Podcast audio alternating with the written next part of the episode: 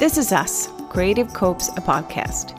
Two friends simply wanting to inform and raise awareness about mental and chronic illness. We plan to have open, frank conversation about how we are creatively coping in the bland landscape after diagnosis. Serious discussions mixed in with some dark and most likely inappropriate humor. We want to dig deep into what works for us and what works for others. We invite you to join the conversation. You may notice we have no fancy initials after our names, no MDs or PhDs indicating that we are medical professionals. This is because we are not. We are just two women who have experience with mental and physical limitations, sharing our stories, encouraging each other and everyone to be the best versions of themselves, learning from each other and you on how we can get better and exist in this world. Our views are for educational and entertainment purposes only. Please consult medical or mental health professionals for advice based on what's best for you. Our guests' views and opinions are theirs and theirs alone. Please be advised that we also swear, so this is your warning to proceed with caution. Our content is deep and gritty. We will not offer trigger warnings because life is a trigger and I can't handle censoring everything with a band aid and some bubble wrap. Mita will give out those warnings as she sees fit. I just don't have the maturity to do so. So sit back, take what you can from our creative copes, be kind in the process, and join us on our journey, one shit show at a time.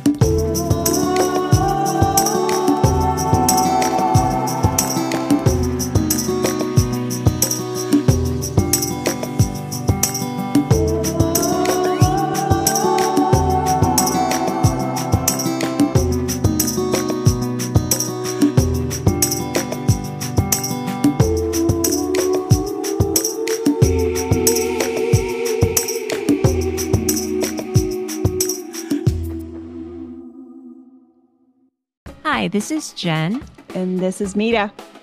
and we are Creative Copes Podcast. And in this episode, we're going to take another deep dive. Love the deep dives. Deep dives are my favorite. I bet.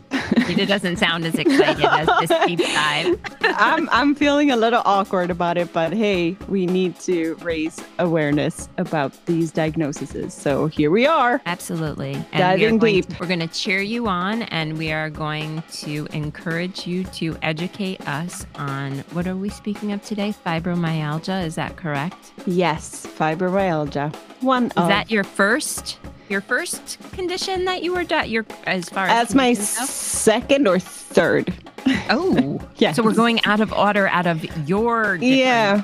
so yes, technically it's the third because I was diagnosed with whiplash first, then disc protrusions, and then third fibromyalgia. Okay. Hmm. We're going with the big fibromyalgia. So much fun.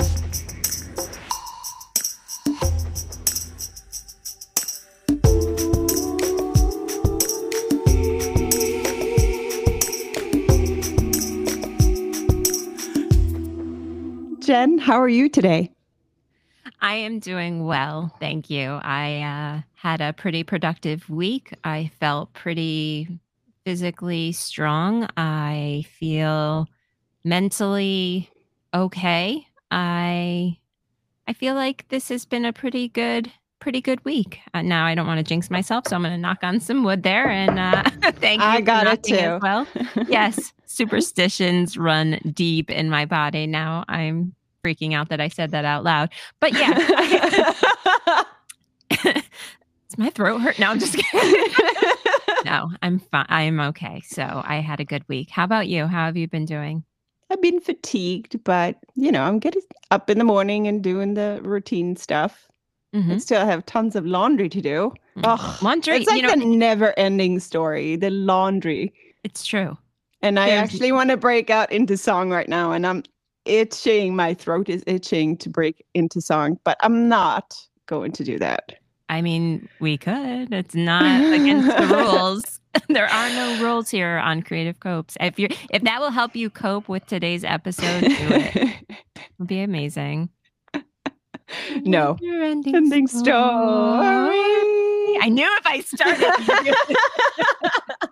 she just needs that little push. Woo! I love it. Air, delete this either. I'll be so mad. I'll be so mad. yeah, so that is the Yeah. story of this past week. My son was sick. Everyone else managed to not get sick. That's it. Um, so far, uh, we're just gonna go with that. Good. go with the flow. Keep the germies away from everyone else. He is back at school. That's a plus. So, yes. And spring break is about to start, so Oh, I'm happy about that. No alarm in the morning. well, that might help with the fatigue a little. You know, Eh, sometimes it's not Eh. just that kind of fatigue, but no, but it is nice not having to wake Be up to an alarm. Yeah, a forced wake up is never a good wake up. So, it's not pleasant. do your kids sleep in? Most of them do when they're given the chance. That's So, fantastic. yep. My kid never did. I think, unfortunately, training, I sound like I'm training a dog. I'm training her with an alarm clock from an early age had Yeah. both its pros and cons because to this day, I have to give her props is an excellent waker upper. She does rarely will she hit the snooze button to go back to sleep. But that also means that when given an opportunity to sleep in late, it doesn't happen. It's like her body is just ready and raring to go. And I have to say, I'm like that too. I wake up as chipper and chatty as I am right now. It's much to the chagrin of everyone around me. They're like, please stop talking. Please stop. you know, you know how I am. It just begins. My eyes wake up and it just doesn't stop until they close. It's how I am. Yeah, that your that's kids sleep. nice. You'd be like, Jen, put something in your mouth, preferably coffee. Stop talking to me. no, I'm just drinking my coffee and let you do the talking. That's pretty much how it works between us. I can listen, but Aw. yeah. Well, not today. Not today. You can't. Today is a Ah! deep dive for you. Which gonna be kind of amazing. freaks me out a little bit. But hey, let's go with the flow because We're we so like the flow. flowing. Yes. Roger, zero G, and I feel fine. Easy peasy lemon squeezy. You're just going to talk to me and you're going to tell me all about fibromyalgia. Yes. Such a fun topic. Let me tell you. I wasn't thoroughly depressed after I read it or anything. Oh my goodness. Complex to the umpteenth degree. Umpteenth. I like saying umpteenth, not to the umpteenth, the umpteenth degree. Wow. Well, what you ca- complex condition it is. here. It is. What you can find on the internet is just generalized information about how it shows up and what kind of symptoms you may experience and how to treat it and blah blah blah. Yeah. But what I like- found. Yeah, like with all diagnoses, though, it's very subjective. So some may have more symptomology, while others just experience a couple. That's how it is. Well, as far as like the internet searches go and my research for this, which I didn't do a ton of because I Mm. wanted to kind of go in with an open mind. You know me, I like to be more authentic. And I figured you could educate me and maybe the listeners as well on your experiences so that I wouldn't be biased by what I read. But obviously, I needed to prepare a little bit, but it was incredible. It was like you t- just type in fibromyalgia and it was like top fibromyalgia symptoms 10 signs of fibromyalgia best Yes. best control sym- it's like oh my goodness within moments i was overwhelmed so as far as what i learned and then maybe you can we can volley it back and forth Mm. complex condition causes pain fatigue problems with cognition as far as um the symptoms long-term chronic condition and it's musculoskeletal pain or pain in the muscles and bones tenderness general fatigue sleep and cognitive disturbances those were the main Yeah, those are the main ones. okay Mm. that sums up a lot of stuff so why don't you tell me the difference between your definition and the internet and the research world's definition of what is fibromyalgia symptoms or what do like how would you describe it When you get diagnosed, did they check your pain severity? and how long it's been going on. And then if you go to a rheumatologist, then they will check for tender points. And if you have X amount of tender points, you are most likely to be diagnosed with fibromyalgia. Can I just ask a quick question just Yeah. to back before that?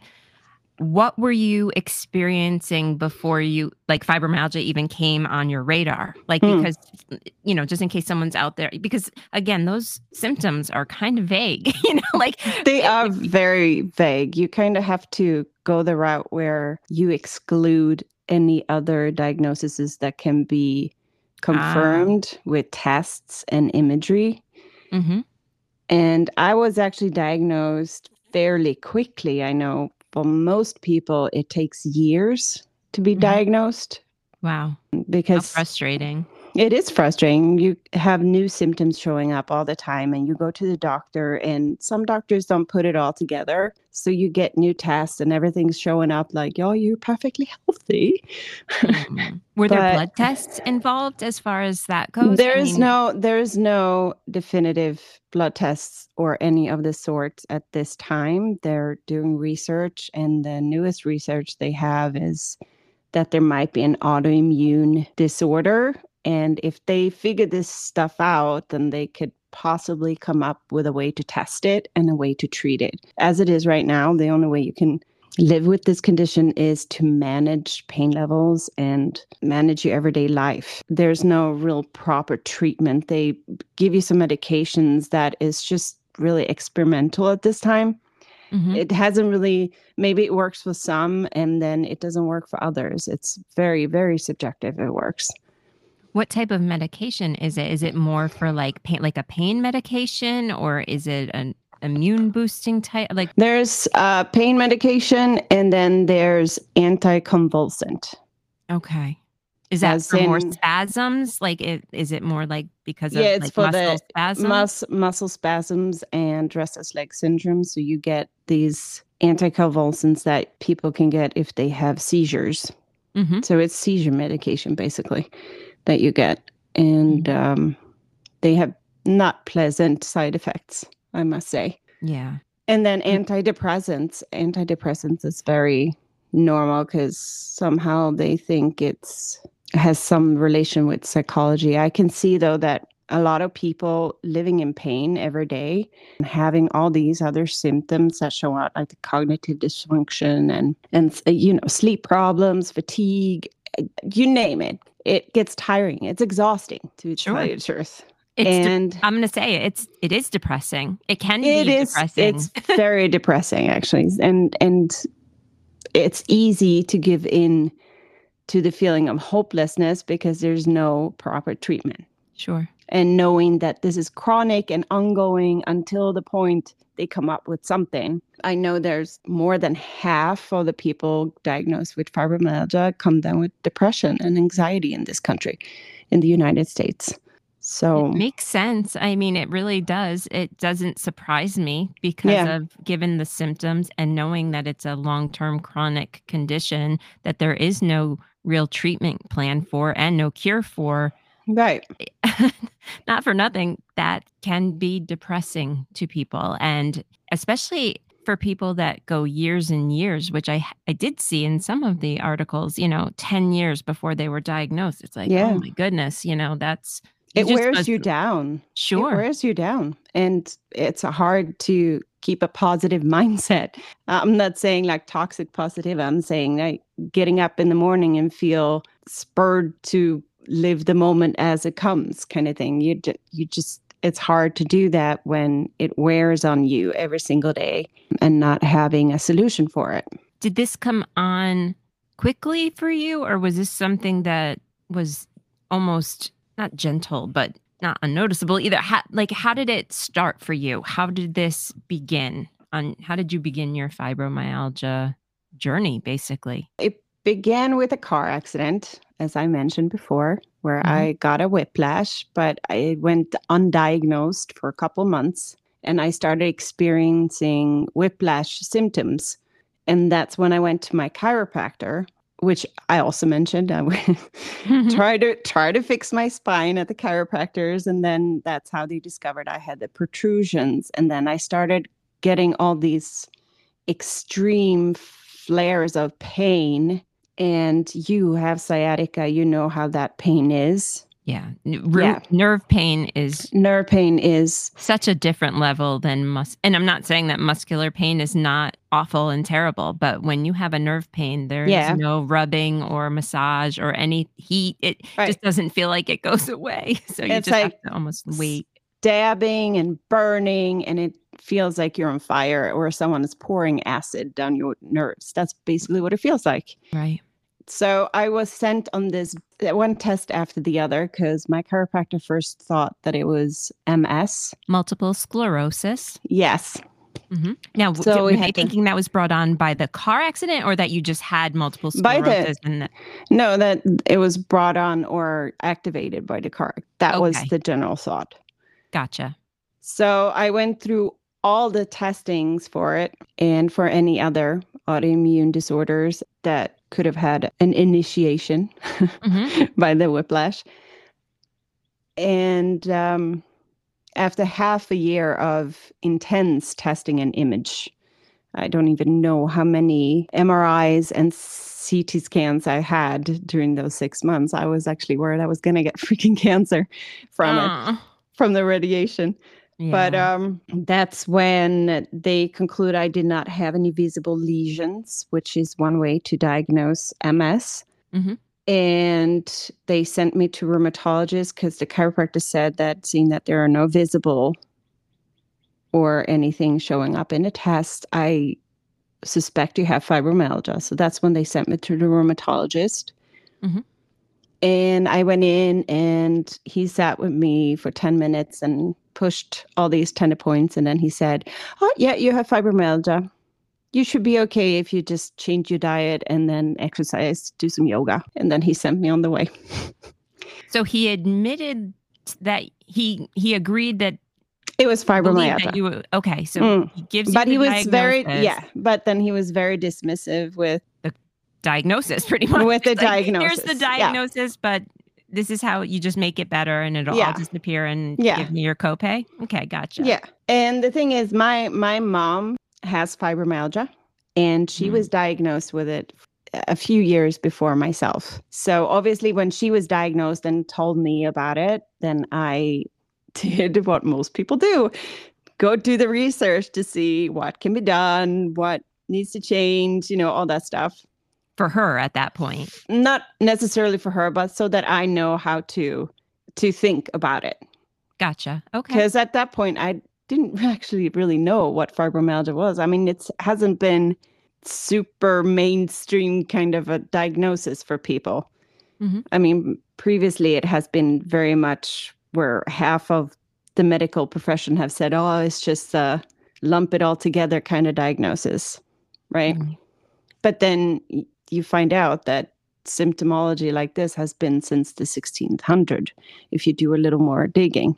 Mhm. So it's been around for a while, but seeing that women are mostly the ones getting diagnosed with it, it is, you know, Brushed off a little. brushed off more often than not. Sad to say, but that's how it Yeah. is. Because, you know, we women are hysterical, aren't we? of course. Yeah.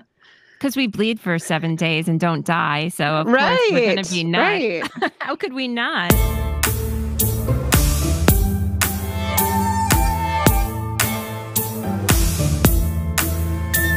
Now you had mentioned about there's some trigger points. Is that what is that what it is? Like that they Tender points. Yeah. tender points. I'm sorry. Mm.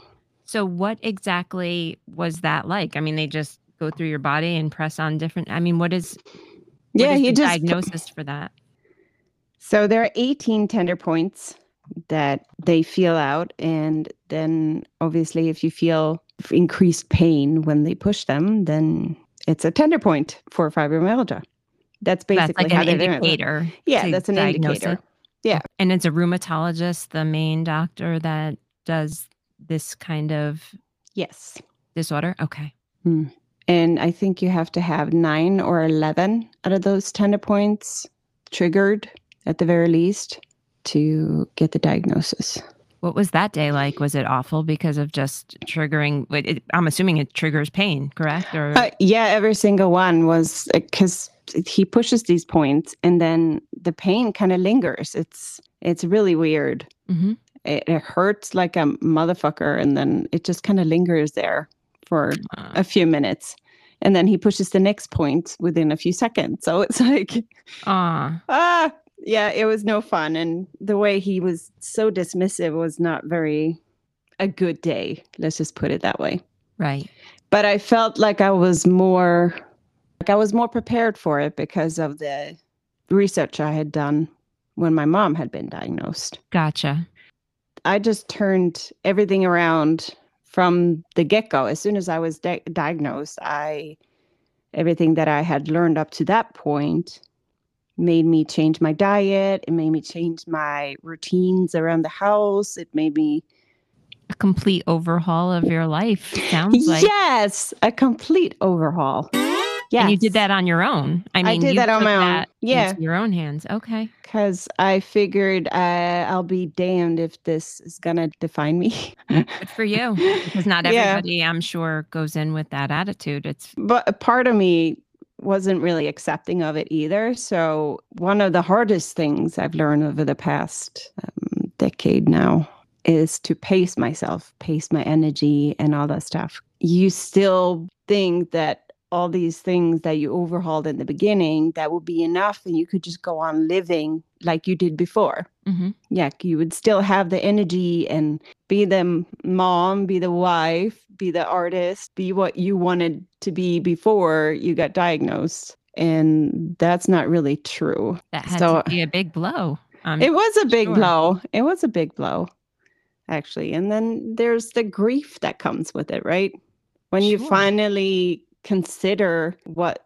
the outcome is from a diagnosis like that that there's grief to it because you lose yourself you lose all your plans and your dreams and everything that had made up your life to that point was all of a sudden gone and it's it's hard to accept that at times because you want more than what your body can handle. Right. And how do you mourn something? It does. And how right. do you mourn something without something I would tangible? Have a hard yeah. Yes. You know, because again, I was brought up to that, you know, it's like, well, be grateful it wasn't MS. Be grateful it wasn't this. It could have been cancer, you know. It could have been cancer. Well, I'm sure that's a common horrible diagnoses.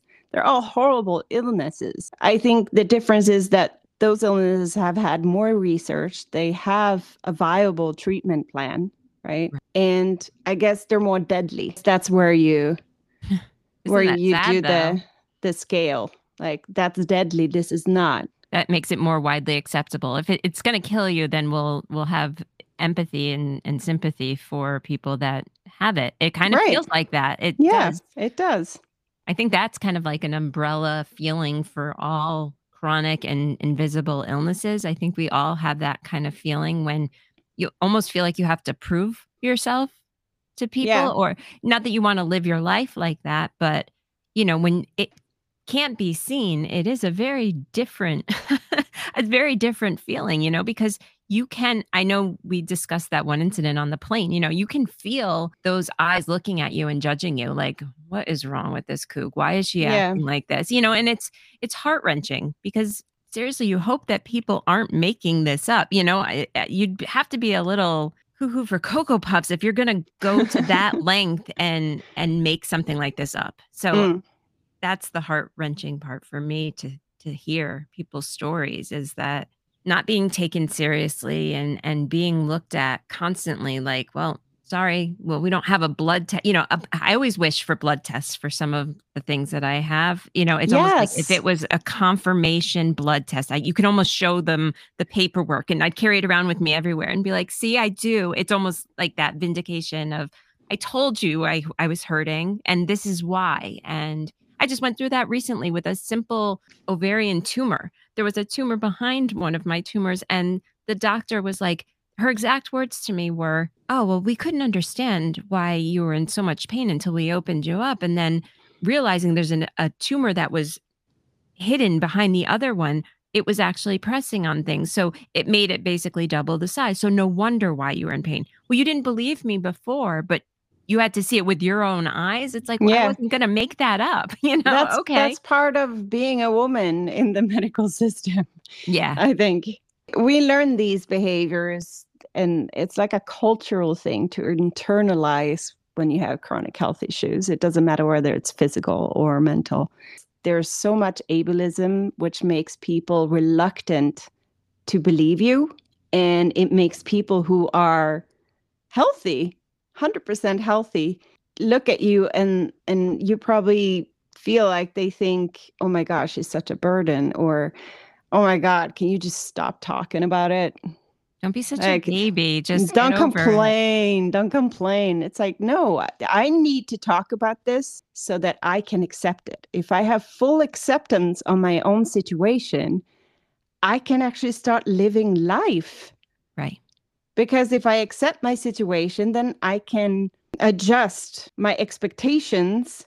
And if I do that properly, then I can manage the situation just well and have a good, stable life mentally and physically because I know then what what I can handle and not handle, if that makes sense. It does. It makes perfect sense. That's kind of how I, how I see it. I, you just have to talk about it. And if, if you don't, then you would just go on living this little lie and adjust your, expectations of, from your own body and your own mind by other people's ableism. Right. So it's like an internalized ableism, and it, it's not healthy. It's not healthy for anyone to live like that. No.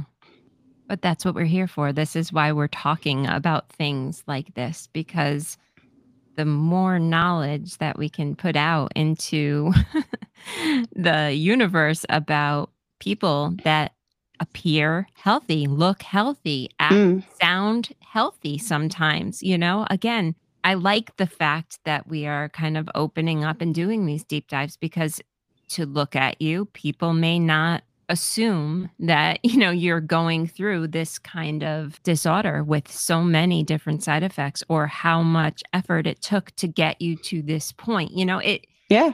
it's eye opening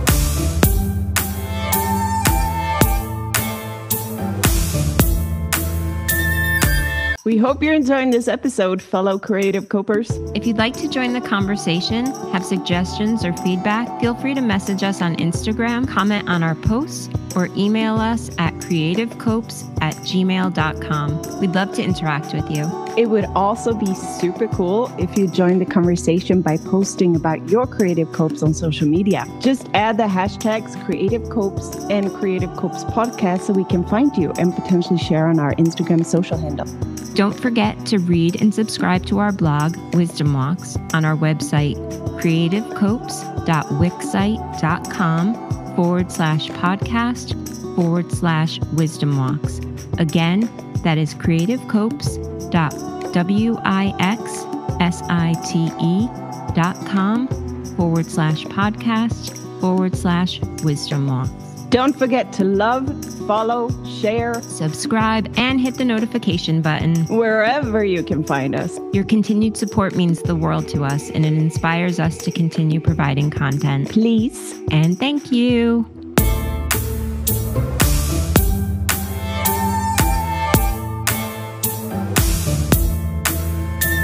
It's trial and error to go through the pacing process, which is the main management I'm doing right now. Pacing mm-hmm. is basically that trial and error on realizing your own limitation. So you need to figure out what you can do, how much energy you have every day, and then live within those boundaries. And if you do and accept that, then you can have a pretty good life, I think. Limited, but it would still be good. Right. That's the thing is it can be good. And I think that's what people fail to realize. It's like it's okay. You can have a good life too. And it just may mean good takes on a new meaning at this point, but it still can be a good life. Yeah. And I think I have more gratitude for the the little things now. the simple things is what mm-hmm. I have more gratitude for. So I'm not saying I didn't have it before, but you kind of take your health a little bit for granted when you have it. Oh, 100%. You just, you just go on in life thinking that nothing is going to stop me now. And that is also a song, but I'm not going to sing it. you know you want it. no. Ah, anyways. At this point, there is no treatment. It's just management. And I had this conversation with a friend a few years back. It- This was after I had reached the acceptance of my limitations. Mm. And then I only look up research every three to four months to see where it's at and what has evolved, what has changed. Is there something new that they've discovered, kind of thing? And then I just leave it for another few months because otherwise you get sucked into that as well. Next kinda. thing you know, you'll be on a craniosacral Right. therapist table being rocked back and forth. Not that that's a bad thing for some people, but I'm just saying it might be. well, my point is that I told her it is what it is right now. It this is was a what friend it is. that you were speaking with or a health professional? No, a friend. Okay. And they responded, Well, that sounds a little defeatist. And I said, Actually, in my case, it isn't. I would Yeah, say it's opposite harsh. in my case. Maybe if there was something that I can do about it more than what I have done or doing already, which there isn't. I've tried everything and I've reached a point where I know now what works for me and what doesn't work for me. And then every so often I try some something else again, but ultimately I know what works for me now. So for me, it is not defeatist to say it is what it is. It is me accepting to live within my limitations and that makes me more conscious of my priorities too Right. for instance, like I have clearer boundaries now of whom I let into my energy field, if you will. Mhm. Because if you have any type of toxicity or negativity, it's not going to happen because I only have so much energy. And if you're going to take from me and not give me anything in return, To then- liven up your life or to Yeah. be in a positive manner. right Absolutely. and then it's not going to work for me my priorities and boundaries have definitely shifted and yeah i think i think that's important that you kind of need to figure out where your limitations are and then just make up your mind that here it is and i just need to work within it I think that can kind of be construed as a positive too, because again, Yeah. if people were more able to set boundaries and utilize their time and energy into things that are healthy and good for them, they might be happier, they might be less anxious, they might be less bogged down with other things that can cause either flare ups or illness or other things. So I always li- like to look for the silver lining. And I know sometimes Yeah. it's like annoying and I try not to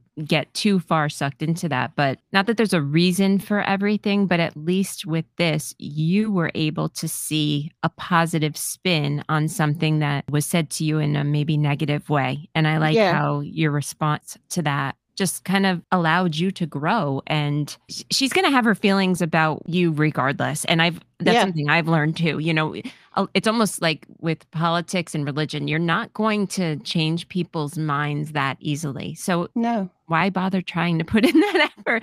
You didn't want to try that essential oil. Well shame on you mita. You know it, it comes down to that. And i hate to say it but you know your body the best. Yeah i do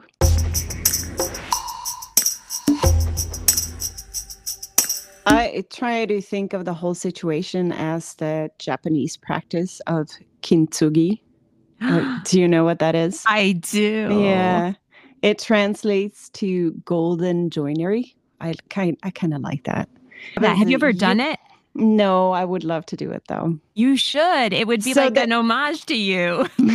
For you who don't know in the audience, kintsugi is where you pour gold into the cracks of something that has broken into shards to make it whole again. And the the philosophy of it is that you treat the breakage and the repair as part of your history rather than something to conceal. So you can make something beautiful out of something that was broken. And that's basically how I try to approach my situation. What a beautiful philosophy. It is a beautiful philosophy, hence why it tugged on my heart chords there and said, here, Eustace.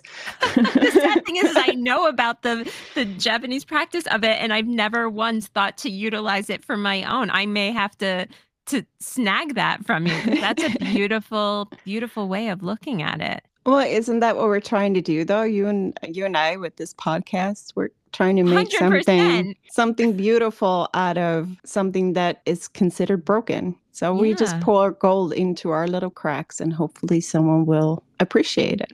Aw, I like that. I can see it like so beautifully for you, but when I'm like, oh, don't waste the gold on me. You can just pour cement on me, and I'll be fine. no, that's it's like you issue. said with the silver lining, isn't that really what it goes with?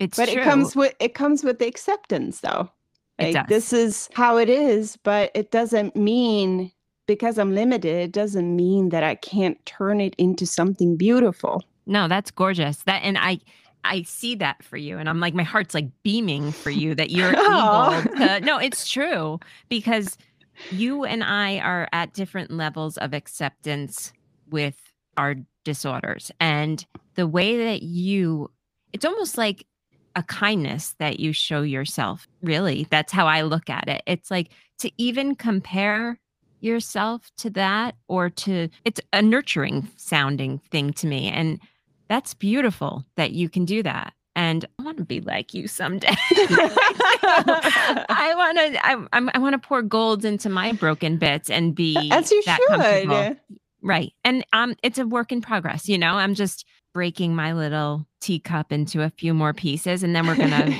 adhere it's always teacups that i see with the gold. It's- they're so gorgeous. I'm gonna put some on the blog because they are absolutely beautiful. But what a great analogy for that. Thank you for sharing that. So i like have this big goofy smile on my face and i'm gonna stop now. So anyway. You're my little gold teacup. That's my new nickname for you. Yeah i'm a little teapot i'm not a short teapot and stout yeah that doesn't sound great I, as i'm saying i'm like don't say she's short and fat. She's like tall, supermodel, beautiful. She's not short and stout. Ah, that's funny That is. yes going to the real. going to the Sorry. oh it's ridiculous I usually am. This is not this is not new. We're on episode 12. Come on. Oh.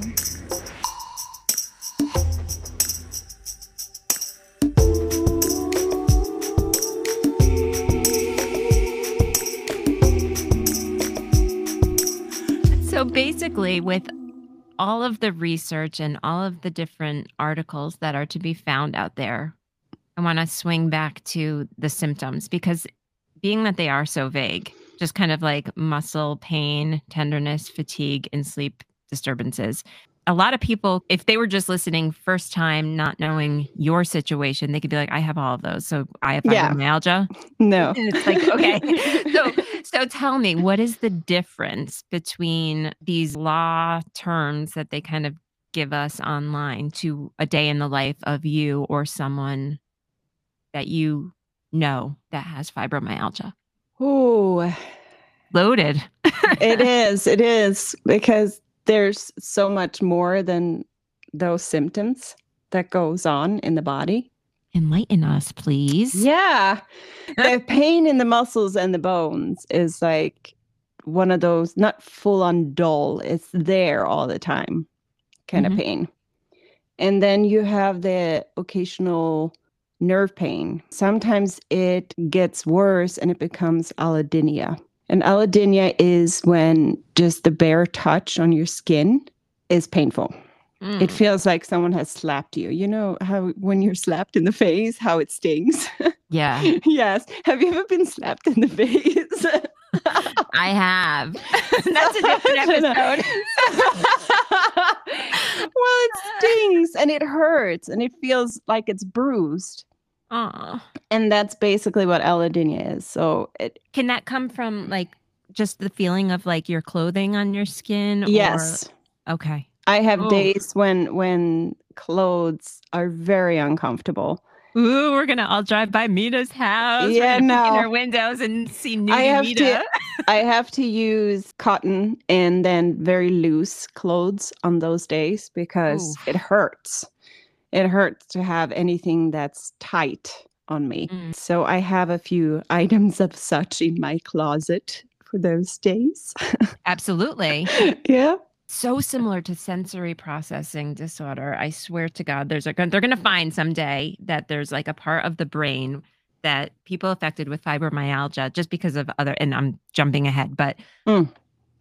it just seems uncanny like even that, you know, just the feelings that hurt you, you know, just something as simple as a piece of piece of clothing, you know, that to well, the- they've it's shown in some research that this the pain activity in the brain is heightened. That's what actually happens. It- yeah, your nerves are- that. that is it is a sensation and it's very real. It's not just in your head, it's literally in your brain.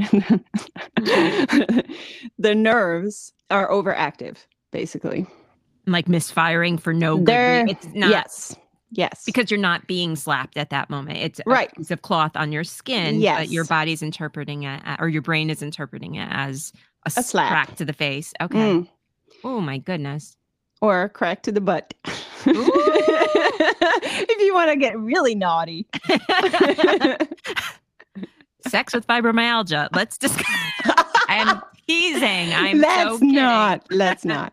No. So what else you can um, experience is paresthesia, which is tingling and numbness in your hands and feet. And that is a very, very uncomfortable sensation as well because it feels like needles or Mhm. sometimes it feels like that in the whole body. And I like to liken it to when the TV goes in static mode, you know, Mhm. that noise and the white and black dots. Like that, but with pain inside your body. That's what it feels like, if that makes sense. It does make sense. And it's Yeah. good to put these kind of visuals for people that don't understand. And that's a Yeah. great way of describing it. the way it sounds, the shh, and then the the way the dots are just kind of frantic on the screen. That's what it feels like inside the body. and But that can happen any part of the body as well. Yeah, that's very uncomfortable. And then you can have chronic headaches, which I do, and then dizziness, which I do, but I have it also because of my migraine and because of the MECFS. So it's like overlapping. Mhm. And then you have digestive problems, which is not really mentioned a lot, with abdominal pain, bloating, constipation, or IBS, which is irritable bowel syndrome and you can have urinary problems. You can get dysmenorrhea. Is that how you say it? Dys- Mhm. And muscle spasms, obviously, like I said, which is dystonia, it's called random muscle spasms, or it can be restless leg syndrome. You can have uh, vision problems and TMJ, which I also have, and then multiple chemical sensitivity, which is also something that I experience. So she ticks off all the boxes. I, I really do. Yeah, you had I the mean, morning stiffness. Yeah. I here, Aw. have it all. but we have it all.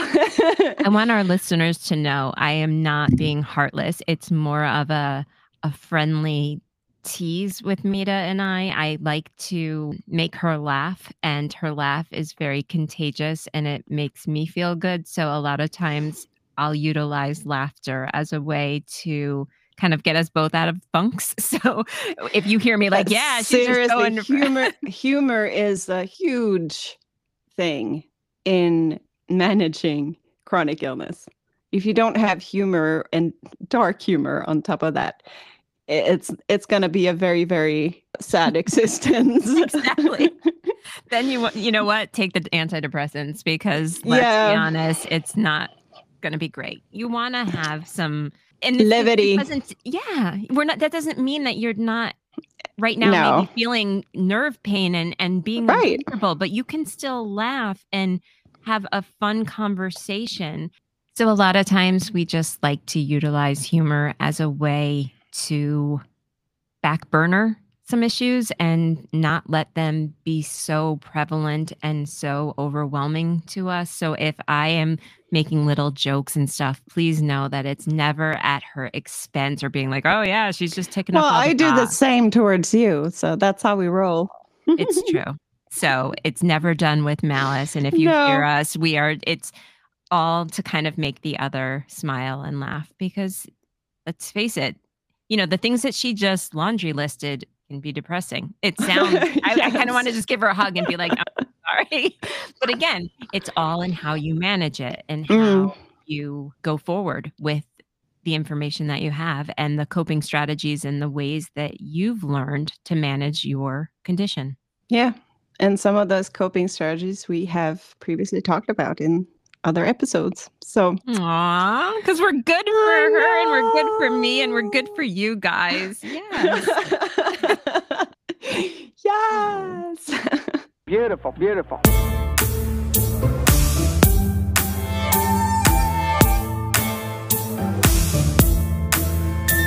so on that note, my friend, are what are, are there any other misconceptions? I don't know what's- well, I think because it doesn't show up or it's not visible.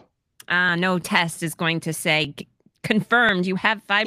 Yeah, but then also other people who are not experiencing the things we who have fibromyalgia, they can't really empathize what's going on. That can be a large stick in the wheel, if you will, for relationships. I bet it's very difficult as Mm. far as if you don't have a.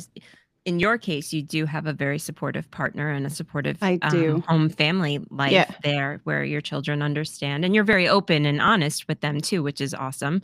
But not everyone is that fortunate. And I think I'm sure there's a high divorce rate and I'm sure there's a, you know, a lot of family friends dropping off. Yeah, Sure. friends because it's You're it's no fun, hard. Mita. I You're no know. I know. It's not but true. You are fun. facing- And that's thing. Facing fragility of life is hard. Right. It's hard to hear someone talk about how life changed by just a small accident, you know? hmm It changed in seconds for me. It It's hard for some people to just look that in the face and say, oh shit, yeah. They don't want to see it. They just want to go on and think that life is just going to be the way it's always been. it's it's heartbreaking because you and I both have had physical accidents that kind of changed our lives. You Mm. know, it's kind of like the catalyst of and it truly does. And that's what people don't realize.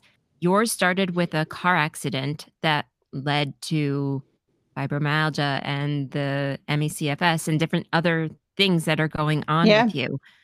I had a spinal cord injury where I was I'm going to put it out there. I was pretty fucking healthy before that. You know what I mean? Yeah, like I so was didn't have I. any So was diseases I. or any Right. disorders. Our brains are amazing. They really are. And I, I mentioned this and I'll just say it quick. When I had my spinal cord injury, it focused on getting my spine okay, if you will. It was my brain was focused on that. It was all consuming of working on getting things okay there. Once that dropped off, about a year later, I was diagnosed with Crohn's disease. A year after that, I was diagnosed with agoraphobia and panic disorder. It's amazing how our bodies can break down after a traumatic injury or something Yeah. of the sort. And it's like people forget that. It's almost like a PTSD attack on our brains, that our brains can only handle so much. And then it's going to come out in other ways. And with the car accident for you, it might have come out as fibromyalgia in this situation or with some of the other dis- disorders. Mm. So it just it's amazing to me how fragile our bodies and brains are and how little people kind of acknowledge that. You know, it's like yeah, that's the thing, right? That's what where the ableism is rooted in. It's the Right. not the acknowledgement of how fragile we truly are, right. and the way we should just ignore it and keep on going. Yeah. It's all bullshit, right? Of course. I mean, I, I I've lost We're gonna live forever. and family and it, it happens because again you're not trying hard enough you're not doing this you're not taking Yeah. these herbs you're not trying this milkshake Uh, you know again it's, yeah, there's a hundred different things and if they work for you I have the utmost respect for everyone that's trying. I really do. But it doesn't mean that what works for you is going to work for me For what- someone else. Yeah. Right? Mm. And it's like, why chastise that? If I can agree to disagree, I may say, you know what?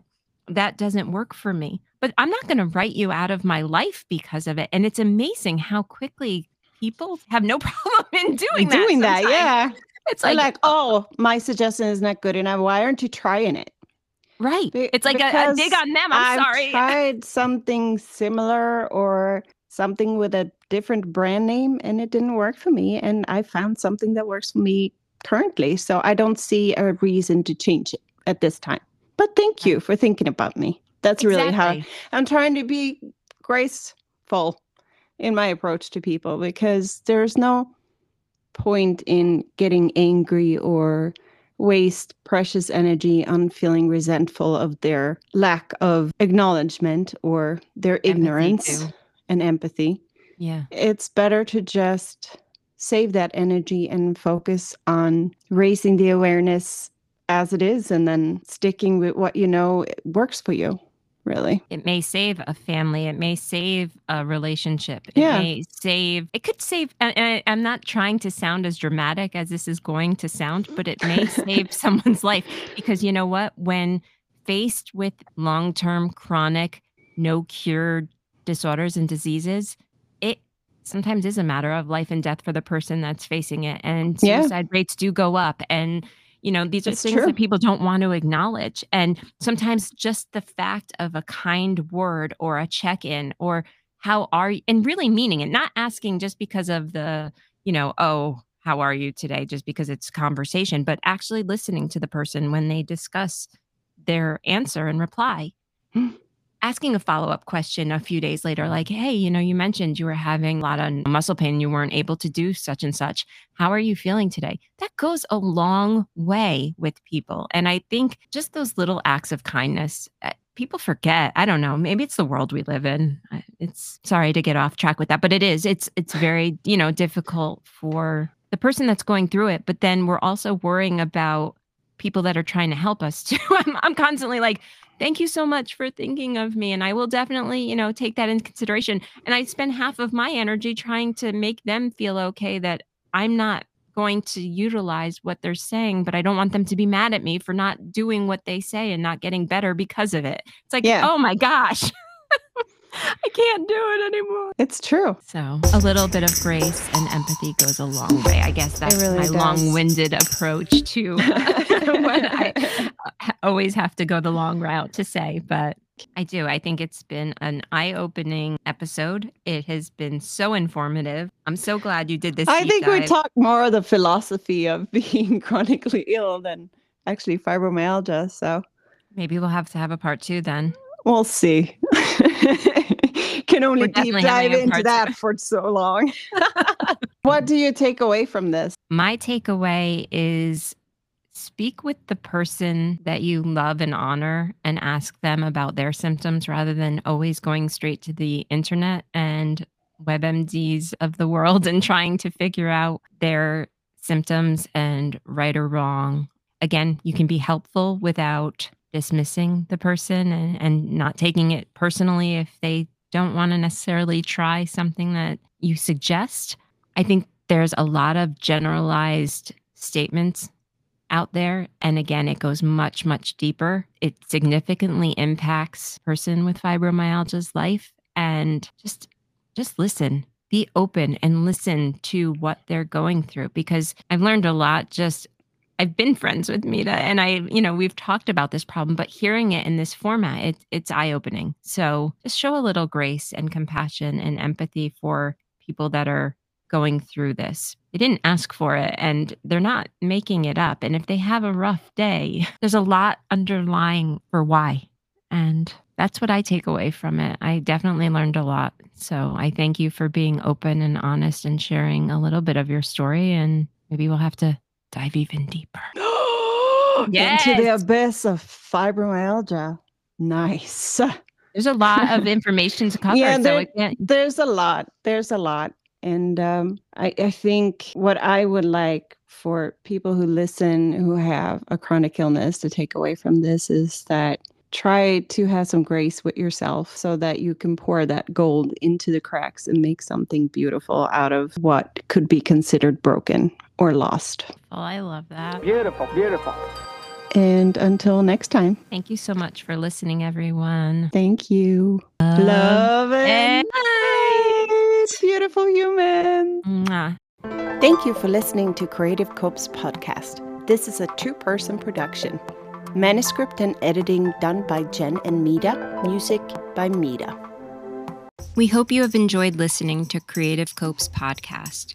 You can check us out on Anchor, Spotify, Apple Podcast, Stitcher, Google Podcast, Overcast, Amazon Music, iHeartRadio, Castbox, Pocket Cast, or Radio Public. Please click on follow and accept all notifications for new releases each week. We are on social media sites such as Instagram, creative.copes, Facebook, Creative Copes Podcast. Click follow to see what we are up to. We have a website that contains episodes, descriptions, our blog, Wisdom Walks, and links to things mentioned in our podcast. Our address is creativecopes.wixsite.com forward slash podcast.